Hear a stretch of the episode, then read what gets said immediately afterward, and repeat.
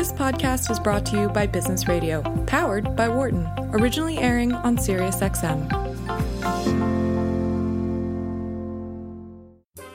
This is the Work and Life podcast, which explores how to create harmony among the different parts of life work, home, community, and the private self your mind, body, and spirit.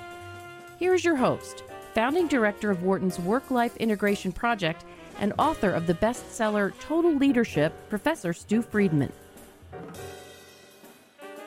Cali Williams Yost is founder and CEO of the Flex and Strategy Group, an organization of experts in flexible workplace strategy, change management, leadership, instructional design, and communications.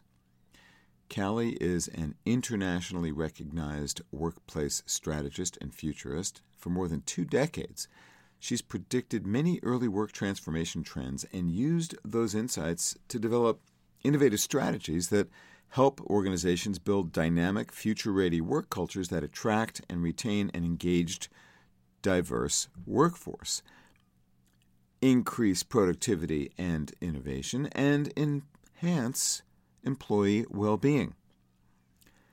She's a former commercial banker and an honors graduate of Columbia Business School and noted as an alumnus changing the world.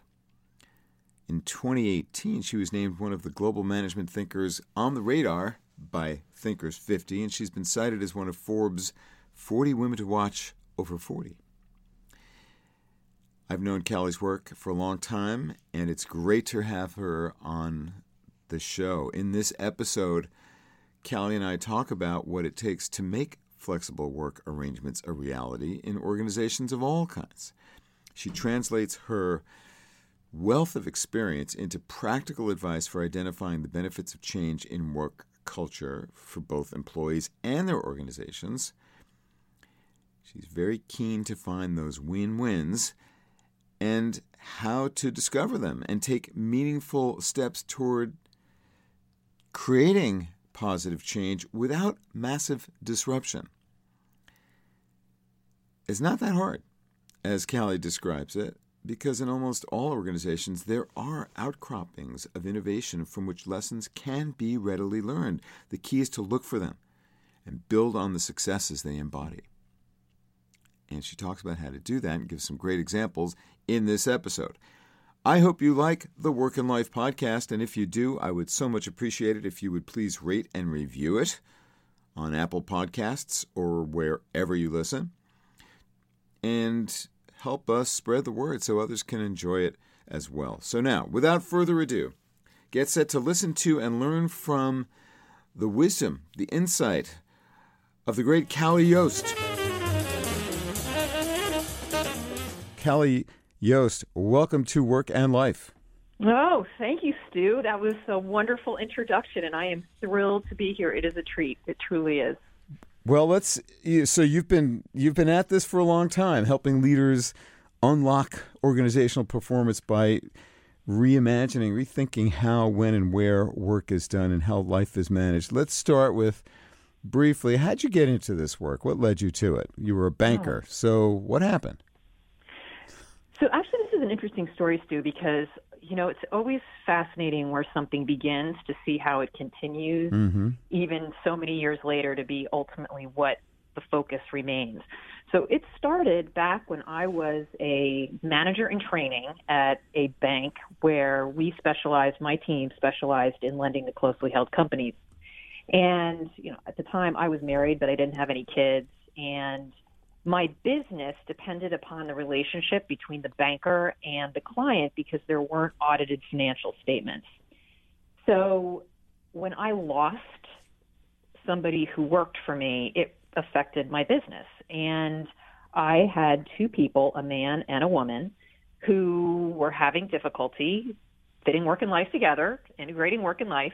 And um, the woman actually ended up leaving. And when she left, her book of business became vulnerable because mm-hmm. um, her clients, as one client said to me, "Your money's as green as mine." Uh, the people down the street now, so mm-hmm. um, you know, why should I stay with you? So I just had started keeping a file in my desk Hmm. about this newly emerging field of work and family, work and life, flexibility. And I just proposed to my management, and this is back in the early 90s, why don't we let them work remotely or reduce their schedule? And of course, they looked at me like, you're crazy. I don't even know what that means. Mm-hmm. But um, I saw this as being something that was going to be important and was going to just get bigger. Um, and I left banking, went to Columbia Business School, and that's where it all began. So in in business school, you you started to develop further this concept and how you were going to try to be an agent of change in this newly emerging arena.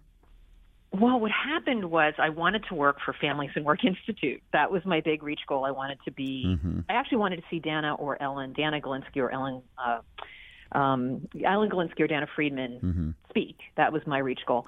Um, and so I took as many organizational development classes and leadership classes, strategy classes, with that goal in mind that I was going to somehow get in front of them and get a job. And it worked out. And I ended up getting an internship there. I ended up um, working for them after business school was over. And so I combined my banking knowledge, which was the first client I worked on for them was uh, J.P. Morgan Chase. And so I brought my banking knowledge with what I had learned in business school, and you know, worked in their organizational change, uh, flexibility, work-life consulting practice. And what's your perspective then now, looking back 20 plus years on what's been the most significant change in the world that has affected the capacity uh, for organizations to enable their people to have the kind of flexibility that that um, gives them the opportunity to, to lead the lives they truly want? You know, I think it's it's many things, many trends coming together at the same time. Of Uh-huh. course, technology has had a huge impact on not only the expectation for flexibility, particularly on the part of young people, Mm-hmm. but the ability to do your job not sitting in an office. That really has made a huge difference. Mm-hmm. Um, I Also- noticed that on Oh, uh, on social media today, if I'm not mistaken, you you posted a piece that showed how uh, remote work had spiked remarkably in the last like few days uh, because of the uh, coronavirus. Do I have that right? Yeah. Well, actually, it's spiking right now in China, in Asia, and in Europe as they respond to the virus. But I really believe, um, unless we're going to have a completely different experience in the U.S., I ultimately believe that there will be um, the need for U.S. based organizations to at least change their travel plans Mhm. to other countries and perhaps um, do some of that work virtually on video conferencing, Mhm. um, and also perhaps have more people remote work just in Right. order to manage the virus. Sure. And that you have to prepare for that. Mhm. You can't just hand people a laptop one day and say, "Oh, look, go work someplace else for the next few days." It actually doesn't work that way. So, um, so I think smart organizations are going to to start to plan and prepare, and that's why I wrote that post to outline what that would look like. Mm-hmm. Mm-hmm. So, so those are some of the trends that have kind of reshaped uh, the landscape that we're all trying to navigate here. What else have you seen that that uh, has has changed that that's significant that that listeners ought to be sort of thinking about as we get into now? What can organizations do today to prepare for tomorrow? Well, Sue, it's interesting. You and I talked about this before. Um, I do think that millennials and Gen Zs are coming into the workplace with a very different sensibility about work. And it, I think the generational conflict there is they see work more as a what they do, less as a where and a when they do it. Whereas perhaps older generations, such as ours, um, approach work I'm more as way a older than you. Kelly. Please stop that. I'm going to put us in the same. No, you could be my daughter. I'm pretty sure. Okay, okay. Anyway, Um, continuing. Okay. So um, we tend to focus, we tend to think of work more as a where and a when. Mm-hmm. So I, you know, I I think even let's look at parents for a minute, parenting yeah. in this next generation, and this is why your book's so important.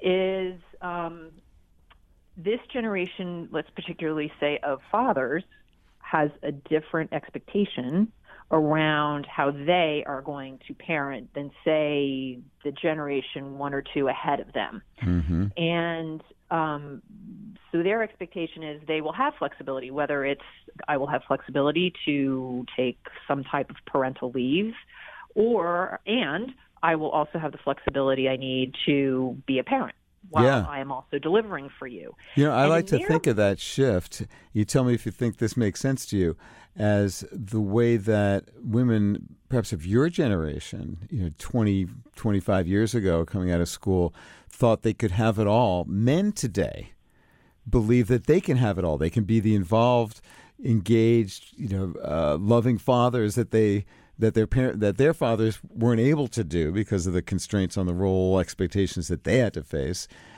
and and have kick-ass careers. What do you think? Does that make sense?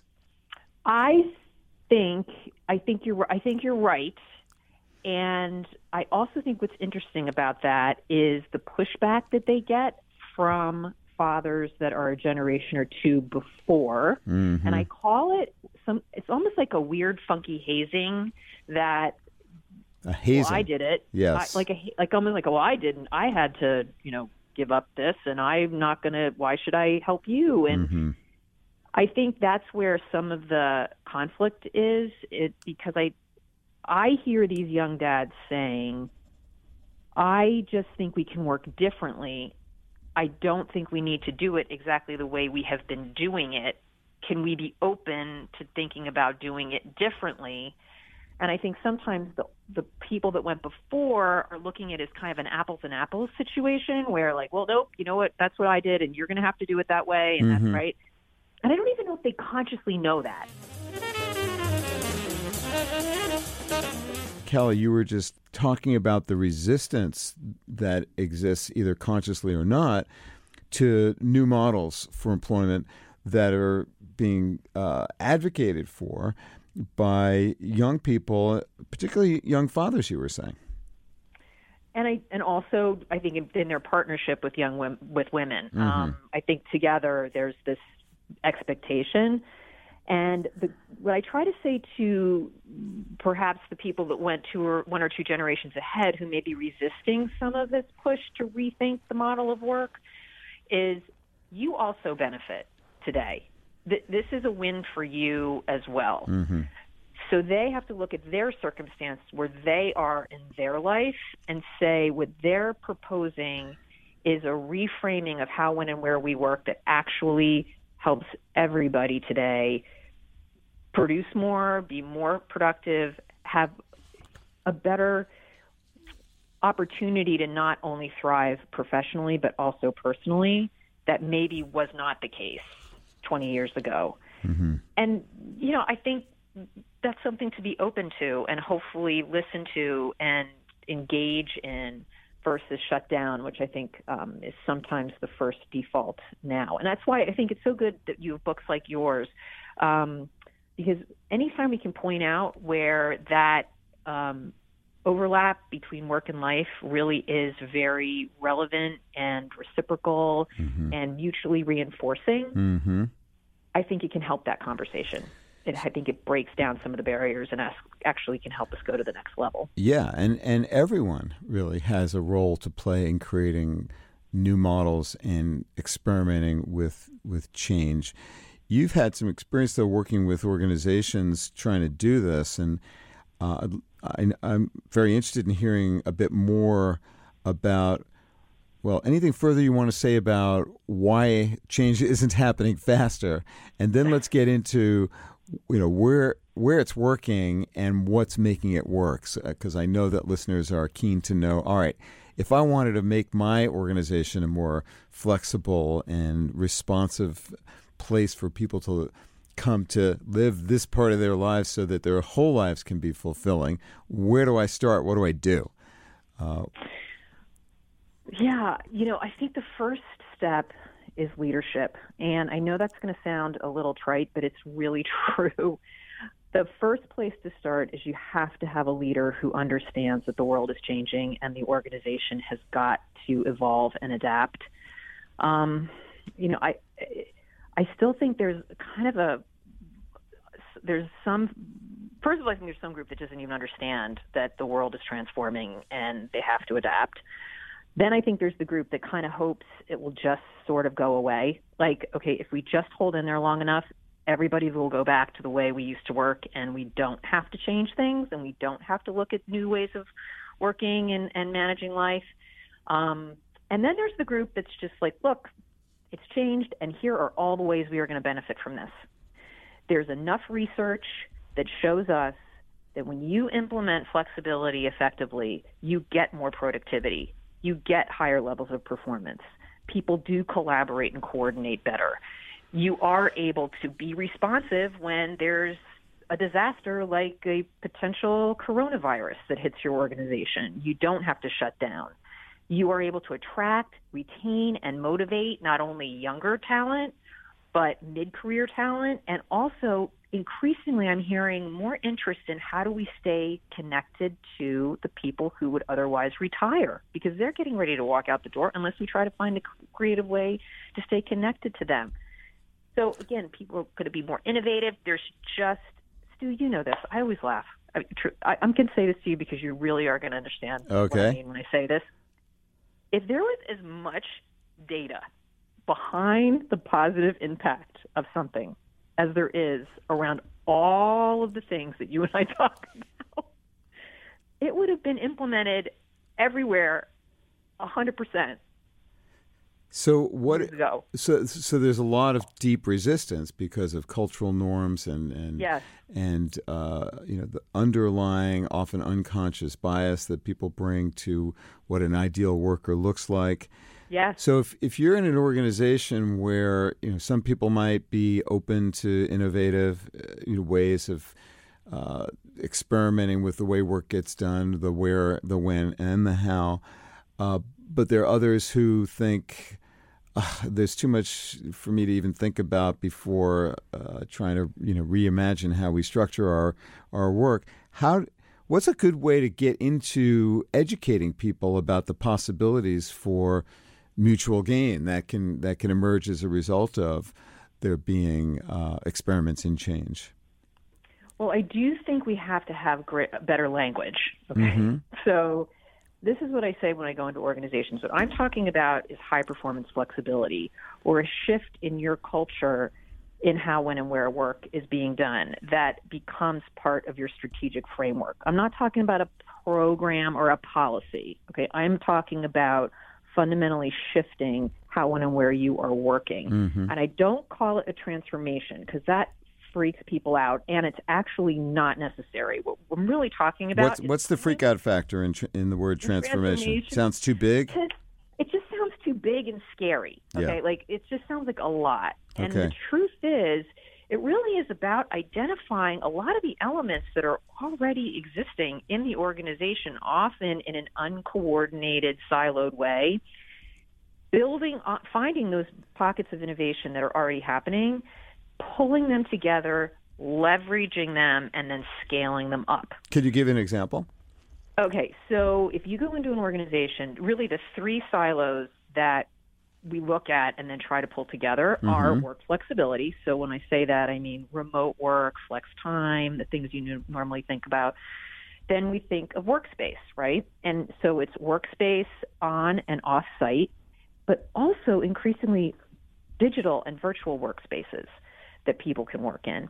And then you get to the technology. And by so digital and virtual workspace, you mean like video conferencing facilities, things like that? Correct. Mm-hmm. And also collaboration platforms, right? Like Asana and Trello or, um, mm-hmm. you know, Zoom collaboration site, you know, all the things you can virtually click into and collaborate on. Mm-hmm. Um, looking at those and how those are being leveraged. And then that also overlaps with just all the technology. So, what are the various software and hardware tools that people would have access to that they could use? And what we find in the work flexibility area is it's there.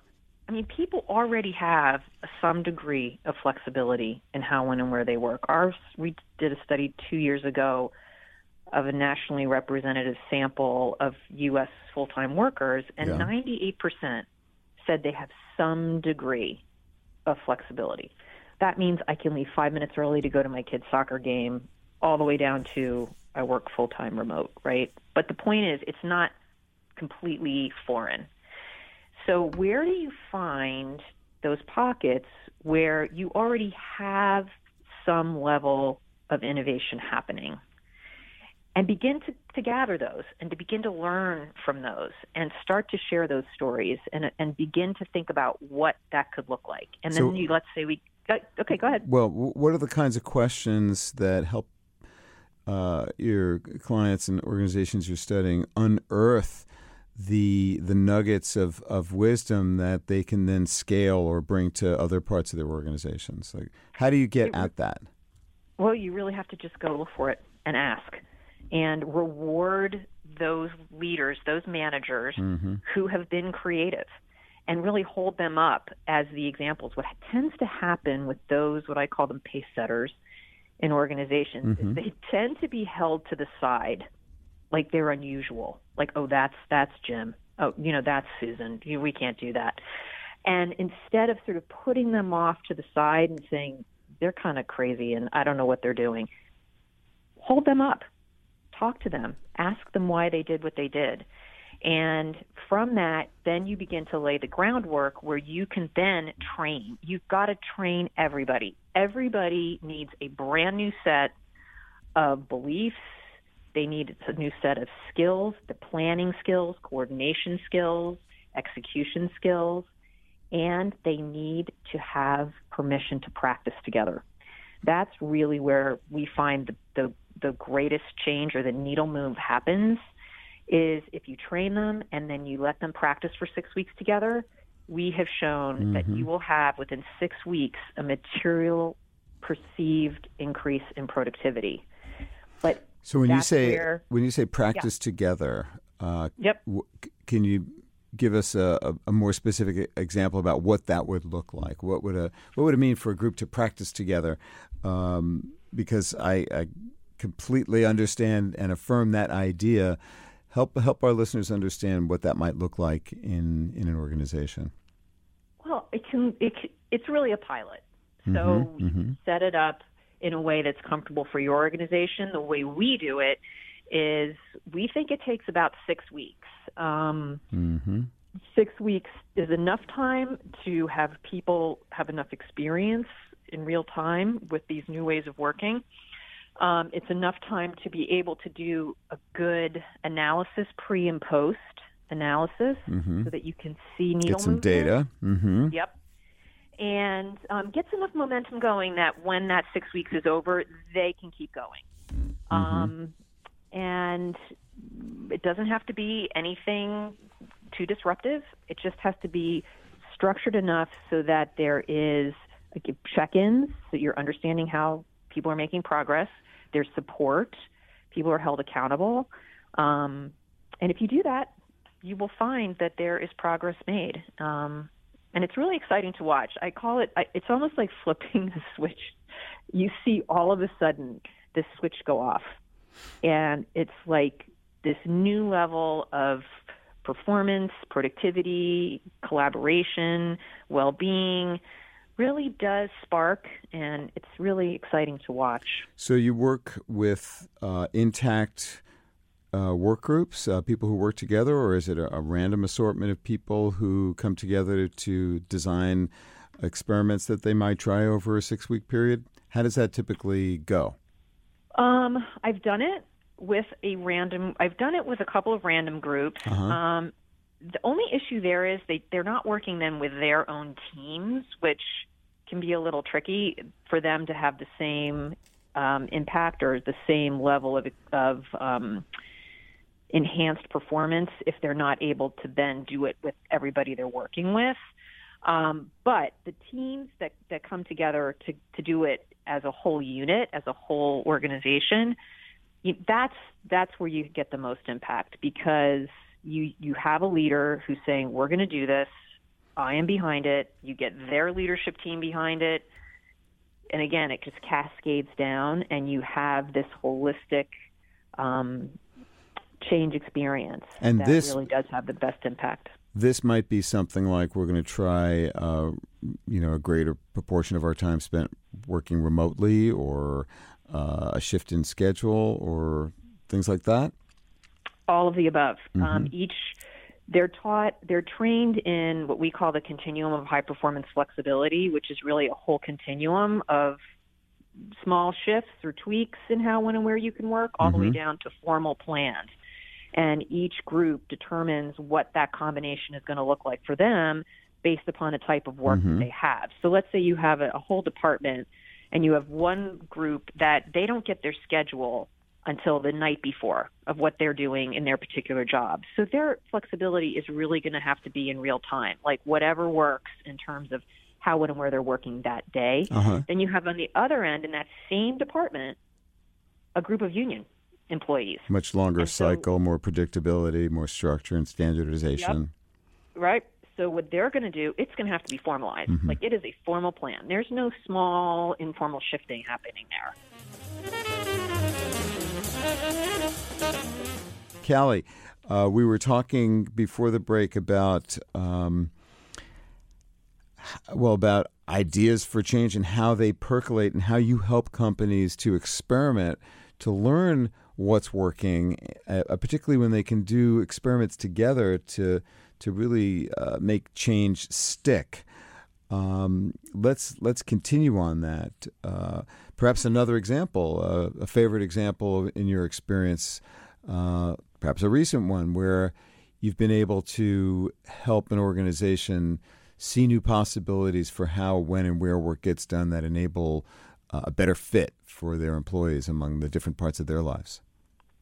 Well, I'm going to talk to you about this is an interesting one that actually just happened and we're currently working in right now. Okay. It, it really is instructive for how most organizations are coming at this.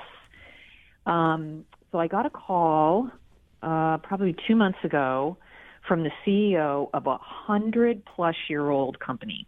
Okay. And he reached out to me because he said, I've lost a number of people to other organizations. It's that retention say- thing, right? That's that's the business driver for so much of this. Is not Huge. not only improving productivity on the day to day, but actually keeping people. It's what started you in people, this, Attracting people. Um, absolutely. right? So, But, but please continue about your story of the CEO of the hundred year old company. I'm losing people, Yeah. and Yeah. So he was smart enough to say, I don't think this is just about putting a remote work policy in place. Mm-hmm. And I said, You're right. I said, That's going to look good on paper, but that isn't actually going to fundamentally change anything. And what you're going to find is it's going to happen two. It's going to have two re- two impacts. One, it is either going to be too limited in adoption to be effective, or it is going to be too rigid mm-hmm. and not adaptable to the realities, changing realities of the business to really be effective. And what you really need to do is you need to shift your culture and reimagine how, when, and where your people work and give them a decision making framework that allows them to answer the question what do we need to get done and how, when, and where do we do that best? And that's something they're asking over and over again all the time and co- coordinating with each other. Mm-hmm. Okay, he said that, let's do that. Let's do that. Now, it's interesting. This was a huge change for him. Huge. In fact, the first thing we do when we launch a project like this is we do something called a flash lab. a, We call do a hyper a flash lab. Yes. Go on. So we have to do these flash labs first because unless you get the direct reports of the senior person on board, it's not going to work. Okay. So we have these high performance flexibility flash labs. Got into the flash lab, senior leadership teams there, they're diving in, but they were resistant. And finally I said, What is the problem? And this one guy sits back and says, You know, I'm going to tell you what it is. I just can't believe he's going to do this. I said, What do you mean? Trust. And he said, he is. This is so antithetical to what he believes work is all about. I just, I can't believe it. And well, it's not been I his experience historically. Right. But he really is wanting to do like he literally is smart enough and this is why he's the CEO. He is smart enough to understand the world is changing. My organization needs to adapt on all these different dimensions and do it in a thoughtful, strategic way. And not And- in a transformation of everything all at once. Oh my God, I can't handle that. But in a smaller step progression, right? Exactly. And it's just an organized, logical, step by step fashion. We're going to make this shift happen. And so I said to this group, I said, I commit to you that I will go back to him and I will show him the results of this flash lab and I will ch- test his commitment again. I promise you. If you dive in here with me and let's do this. And they're like, great, cool, let's do that. So what was what was like one of the highlights of the Flash Lab in terms of what came out that you were then dedicated to bringing uh, up? Okay, so what we do in the Flash Lab is we have them, first of all, we all agree on the baseline of where they are, okay, where the organization is right now and all the dimensions of high performance flexibility, which they agreed. Mm-hmm. And then what we do is we help them articulate their why. Why, why do you want to do this? Mm-hmm. And So important. they articulated a very powerful why that covered customers and talent and sourcing new areas of um, customers and you know moving into different regions and I, it was really powerful. And then once they have the why, we talk about okay, so what does that look like once you've implemented this? What will be happening? What will your clients be saying? What will your people be saying? And really start to craft a very vivid vision of Mm-hmm. what is going to be the outcome so that it's clear again the why and then what this is going to be and then we talk about how they're, how we're going to get there and they agreed Not that complicated, really. exactly but it was really powerful and we went back to the CEO and we said this is what they came up with but there was concern about your true commitment and he again said I am in it. This is wonderful. I agree with it. And actually took the opportunity at a corporate wide gathering to publicly get up and state that this is what we were they were doing and this is why they were doing it. Mm-hmm. So That's gotta help. Again, Yeah. But Creates the legitimacy and, and the Yes. motivation. Yes, but again, this is not putting in place a remote work policy. Okay. This Mm-hmm. well, you generated the ideas for thing. change uh, from from the people who had the answers, uh, because they live it. Uh, Exactly. You, you have to you have to discover the solutions from those people who have all the data. You can't you can't Yep. impose them. That's yeah. We've known for for twenty years that. Uh, Programmatic initiatives with new policies just never stick for the reasons Never. that you've outlined, and and your method really helps them to come up with ideas that are going to be more sustainable because they're they're identified and articulated by the people who who got to carry them forward. That's exactly right. And the the the process and the framework for getting to that is Mm-hmm. there's a consistency in that. But what that ultimately looks like for each organization, it's going to be unique to them. Absolutely, and they has have to be. own it. And that's really, as I always say to people, this is the magic. People wonder why do you, gosh, you've been doing this forever. Like, how do you, why are you so passionate about this still? don't you get tired of it? And I always say, you know what? I, I don't, and this is why. Is that's the magic to me. Is to watch that happen is just it's priceless, and I love it. Let's let's switch to the to the experience of the individual. You've you've given us some great ideas for creating change in organizations. Um, as you know, I've got this book coming out soon called Parents Who Lead. What have you discovered about how being a parent makes you a better leader and how being a good leader makes you a better parent? I just think in general, having your life be full in a way that is meaningful for you makes you better at your job. Amen. So whatever that is, mm-hmm. okay? parenting, obviously, is one way that can play out. That's one way that people can have a meaningful life. And I just believe, and I've seen it over and over again, that when you are able to invest your energy and your time and your love into something that is meaningful for you outside of work, that comes back and pays itself mm-hmm. to your job multiple fold because you are just a whole vibrant person. And that's a win for everybody. How does that, how does having that sense of fulfillment in your experience uh, spill over uh, or ripple out into into your work?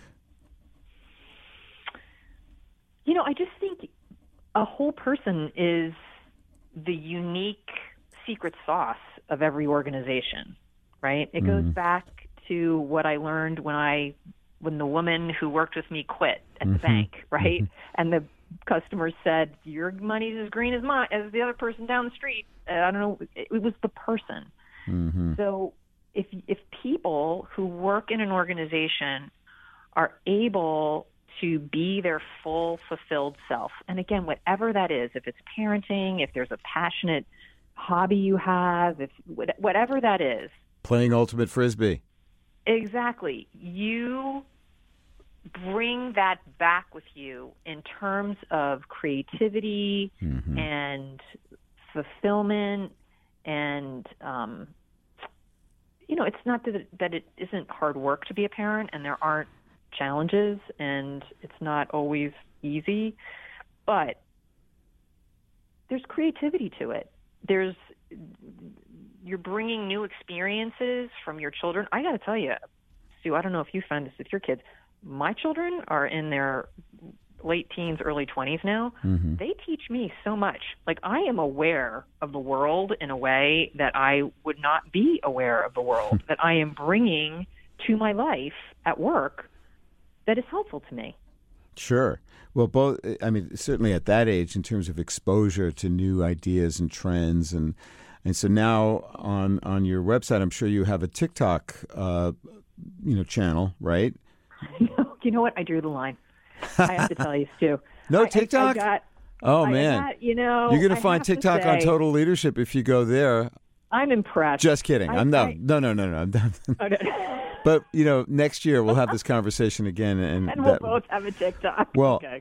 no, but you not only do you do you pick up on on cultural currents that you wouldn't otherwise be exposed to, but even when the kids are young, you you know there are other incredible benefits in being so close to that sense of wonder and openness yep. and rapid learning and just you know the the pure joy of being alive that that that you that you carry into your work. There's so many ways in which uh, that experience can be a positive one, and of course, it, it's not just about being a parent to to create a whole life.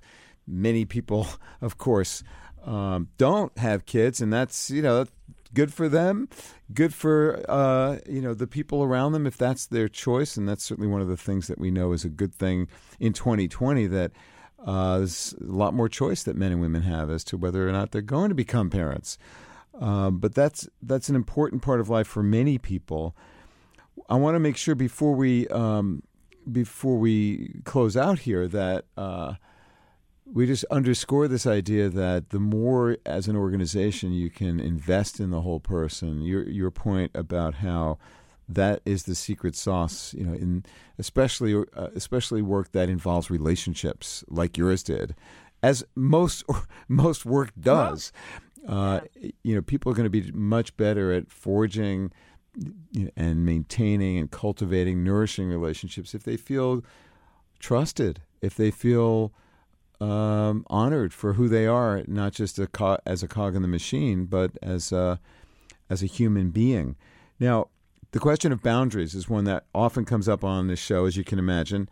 What what have you discovered uh, in terms of the best way that organizations can help their people maintain the kinds of both physical and psychological boundaries between work and the other parts of their lives that enable them to be the whole people that everyone wants them to be? We have to talk about it. That's how you do it. Mm-hmm. I think what we, we don't talk about it enough. And what I mean by that is it's it's simple things like be clear about your communications protocol. Like if I email you, like we do not email each other after these hours or at this time unless it is really important and then I will text you. So don't worry.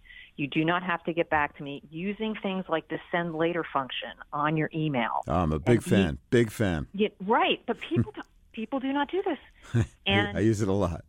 I know, but it's because I like to work at odd hours, and I don't yes. want to. I don't want people to expect that they have to get back to me at those odd hours. So I just shift when the when the message goes out. But please continue. This is good. But, but you just did exactly what you just what you said. Mm-hmm. Is you prefer to work at these hours, but making that a conscious, make putting in place conscious guardrails mm-hmm. around how we are communicating each other, what the expectations are, what does that look like and that goes such a long way just right there. And yes. also being intentional about how you're scheduling meetings. I mean, if there are people in your group, make it okay for people to say, you know what, I need to leave here by this time in order to make it someplace. And you don't even have to make people say where, okay? But I just need to leave at this particular time. Maybe it is that they have to get to the child care before it closes. Mm-hmm could we schedule important meetings before this time? And just allow that to be a conversation. Mm-hmm. I find I find that an additional piece to that conversation that often helps is if you uh, ask all participants to articulate how that kind of adjustment will benefit you know the collective effort so it's not mm-hmm. just about what i need yeah. to get to my kids childcare on time but Correct. how by my being able to do that i'm going to be a more productive contributor to this team absolutely right. because i don't think sometimes leaders even understand what that does to somebody if you don't get to childcare on time i mean it's exactly just like oh they're hanging around for me there and i can get there whenever i mm-hmm. get there um no typically you're charged for that mm-hmm. and there are times the kids have been left outside I mean, mm-hmm. there are, and that's horrible, but it does happen. And that's stressful. That is a horrible feeling when you think you are being charged more and your kid potentially is going to be sitting out on the front patio of the child care center if you aren't there. So now I got to worry so, about all my people who report to me what, how, what what their child care arrangements are outside of work. Is that what you're telling you know me? What? Nope. What you need to do is just be open to people saying, you know what, ask say, are there some are there some some constraints yeah. that you guys are working within mm-hmm. that I that we should all be aware of? And mm-hmm. have people put it out there. But you know what? Also know you always have to be flexible with your flexibility. And if there is a meeting that just has to happen at a particular time, you'll do your best to give people notice. And then you do have to have backup. I mean, you do have to have backup supports so that those times you're just going to be able to be there. And you know, but again, making that just a planful, ongoing conversation is really helpful. What's the most optimistic trend you've observed uh, in in recent months or years about how people and organizations are, are approaching the puzzle of, of fitting it all together? Um, I am super optimistic that I'm getting more and more CEO level leaders saying we got to do this and mm-hmm. taking it seriously and seeing it as a strategic imperative for their organizations that's when meaningful change is going to happen. And it is really exciting to see. And I'm really looking forward to seeing where it goes. I really am I'm excited about it. I'm seeing that as well. Uh, you know, partly it's a function of many of the people who are running companies now have kids who are having kids. Uh, mm. or or just kids who are trying to you know now in their 20s and 30s they're trying to forge careers and what they want for their children is is the opportunity for them to be the kinds of people that they want them to be uh, able to pursue. And so I find that a lot of the, uh, especially in the, you know, closer to my generation CEOs, they're open to change because their kids are demanding it. Have you observed that? Yeah, and I also think this next generation is trying to articulate that it's not a zero sum game. Yes. That one does not take away from the other, mm-hmm. and that I can I will work hard for you. This is the part that I think is starting to get through. I will work hard for you, but I just need some flexibility to have a life. And that is not taking away from what I am giving you. I will give you more if you give me that. Yeah. The potential for win win is there. We've known it for a long time. As you know, I wrote in 1998 in the Harvard Business Review an article called Work and Life The End of the Zero Sum Game. That's there you go. Well, that's 22 that's right. years ago, and it's taking, it's, you know, but the, the, the path to change is speeding up, fortunately. Now, as you think about your kids, you mentioned them earlier. What's your hope for your kids as they emerge into the world of work and careers and expanding their lives? You know, I hope they have wonderful, challenging, um, fruitful professional experiences. Um, but I hope they have the ability to have a flexible career path as they need it. Mm-hmm. Um, and I, I hope they have many opportunities to contribute to organizations, but also um, be able to have a life while being at that organization. And I think again, have that win-win and and um, contribute to that would be exciting for them. And as you look to you know the the many dangers lurking around us, political polarization, the destruction of uh, climate, uh, you know. Uh, violence is being committed around the world in so many different ways. How what, what, what do you think is the most important thing that we can advance to our kids, to the next generation, in terms of their readiness for this brave new world? I think they just have to be willing to partner. I think mm. be partners in change. Partner with people in your own generation, but partner in, with people in other generations too. That's the one thing mm-hmm. I think mm-hmm. maybe we could do a little bit a better job on is I think the the cross generational partnership where all of the real hard won life lived knowledge of people that went ahead is married with the new innovative vision of the future of the younger generation yeah. versus doubling down as business as usual, holding fast to what was and or dismissing everything that went before. Okay, boomer. That, yeah. None okay, of, boomer. Yeah. So let's let's let's communicate more. Let's build relationships. Let's try to reserve judgment. These are all yeah. such wise uh, words, Cali. Yost, thank you so much for joining me on the show today. Where's the best place for people to learn more about your wonderful work? Um, you can find us at the flexstrategygroup.com, but also you can follow me on Twitter. I'm posting things on there and LinkedIn. So that's where we normally are. And, and Stew, I can't say enough about your new book, Parents Who Lead. Um, I just think it's great, and I hope everybody goes out and gets it. I Thank you. Thank you, Cali. Cali Yost, everyone. I hope you found my conversation with Cali Yost to be eye opening and that it got you thinking about workplace innovations you might try that would create some needed flexibility. So, here then is a challenge for you an invitation. Find somebody who you work with, and together spend a few minutes chatting about what the two of you, start with just the two of you, what you imagine would be a realistic experiment your group might try over, say, a six week period to enable flexibility in the where, when, or how of work arrangements, making sure to consider the business benefits that might obtain. What do you dream up? And how might you go about getting support for actually trying it out? As ever, I love hearing from listeners, so get in touch with me. Let me know what you discover at friedman at wharton.upenn.edu or find me on LinkedIn. Thanks for listening to this episode of Work and Life. This conversation was originally recorded on my weekly radio show on Sirius XM 132, Wharton Business Radio. Tune in for on air broadcasts of Work and Life on Thursdays at 5 p.m. Eastern.